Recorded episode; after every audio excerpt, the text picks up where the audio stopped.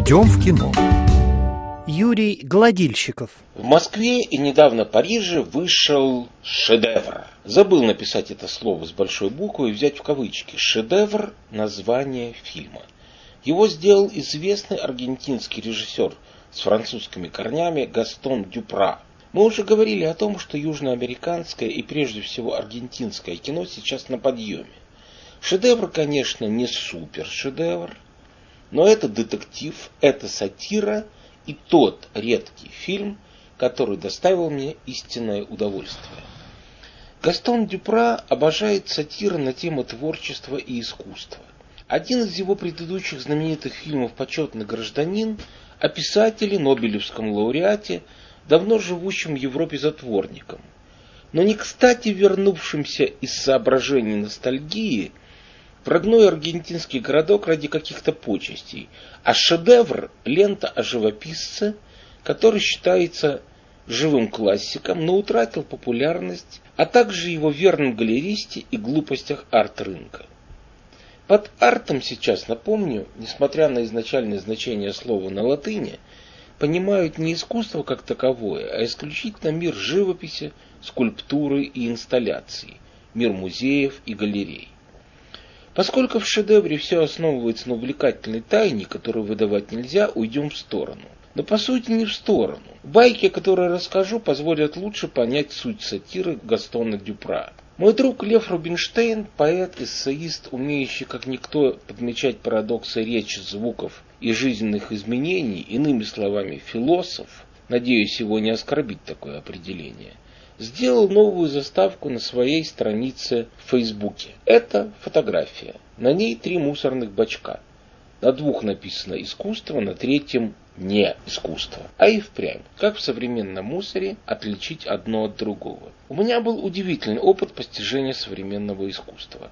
Я несколько раз бывал в его эпицентре Париже, но долго не мог попасть в главный в мире музей актуального арта, расположенный тоже в шедевре, но архитектурном, в центре Помпиду. Он был на реконструкции. Когда я в него наконец попал, выяснилось, что доделали не все. Эскалатор вынесен на стену, с которого при подъеме открывается вид на весь Париж так, что ахаешь, не доходил до верхнего шестого этажа, а именно там располагается то, что я искал.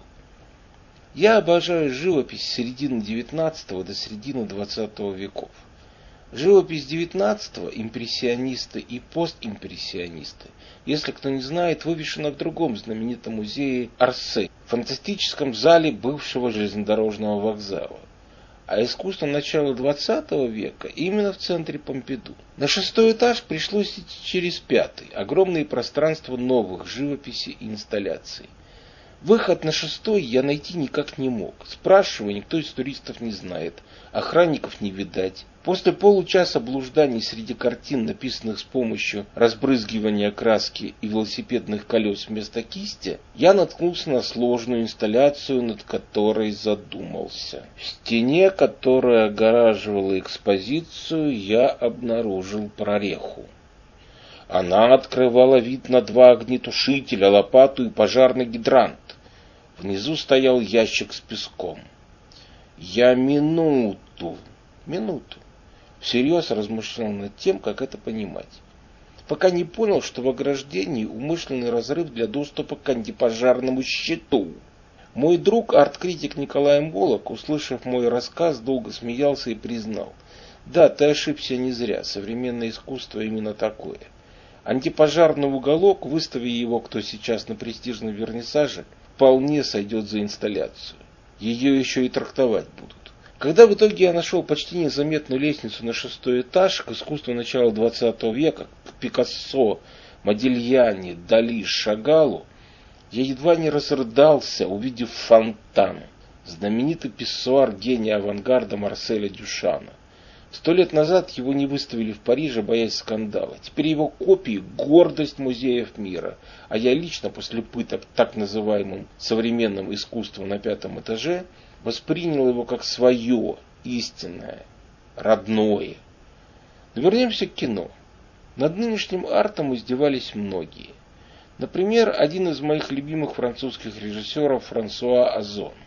Смотрите фильм «В доме». Там, в галерее, которой нужен успех, устраивают выставку художника, придавшего надувным куклам из секс-шопа лица главных диктаторов 20 века. А что, на мой взгляд, очень радикальная арт-идея. Другой мой любимый режиссер японец Такеси Китана в ленте Ахиллеса Черепаха изобразил художника, которого играет сам. А он действительно живописец, его картины можно видеть в его же знаменитом фейерверке. Постоянно на полшага отстающего от арт-рынка и арт-моды. Что бы он ни творил, разбрызгивал краску на холсты или рисовал свежеокрашенными велосипедными шинами, он не соответствовал арт-тенденции. Другие делали это вчера. Чтобы завтра об этом забыть и внедрить на рынок нечто новорадикальное. Например, картины с отпечатками, извините, собственной задницы. Посмотрев Ахиллеса, моя любимая специалистка по арту Ольга Кабанова написала, Ей странно, что сообщество арт-критиков и художников не устроило дискуссию вокруг этой картины и ситуации на арт-рынке. Поскольку критерии в оценке истинного искусства, насколько я понял Ольгу, почти утрачены. Все диктует раскрученность и мода. Извините за грубое сравнение, но в данном случае какой-нибудь Никас Сафронов и считающийся великим Джексон Поллок не столь уж далеки друг от друга. Оба раскручены, просто один только в нашей стране, а другой всепланетно. К тому же он еще и умер. Один из идиотских законов сегодняшнего рынка в том, что картины резко возрастают в цене если их автор на том свете. Родственники любого художника, добившегося сейчас успеха при жизни, заинтересованы в том, чтобы он как можно быстрее сыграл в ящик. Тогда те его картины, которые стоили тысячи, начнут стоить миллионы. Про это и шедевр Гастона Дюпра. Картины большого художника, старика Ренцо Нерви, давно не продаются. Его вот-вот выселят из престижной мастерской, которую он давно не оплачивает.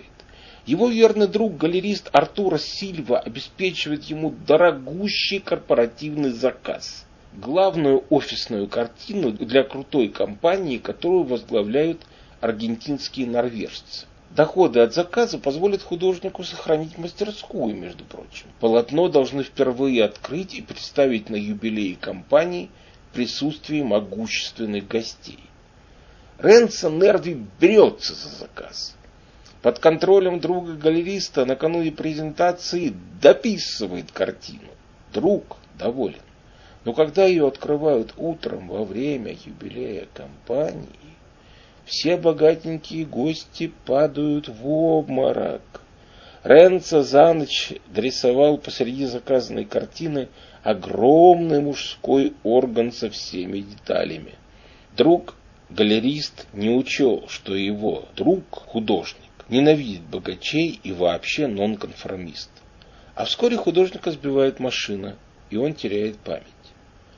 Тут-то в фильме шедевр начинается такое, что, уверяю вас, предскажет разве что один опытный зритель из ста. Это фильм об искусной афере, Таковых в мире не так много, и все они интересны. Но это и фильм про то, что художник не свободен. Он не свободен при жизни от рынка, вкусов, удачи, собственного характера и даже своих друзей.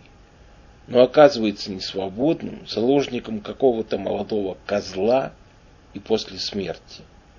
Не обижайтесь, когда поймете, что в этой рецензии я вас кое в чем обманул.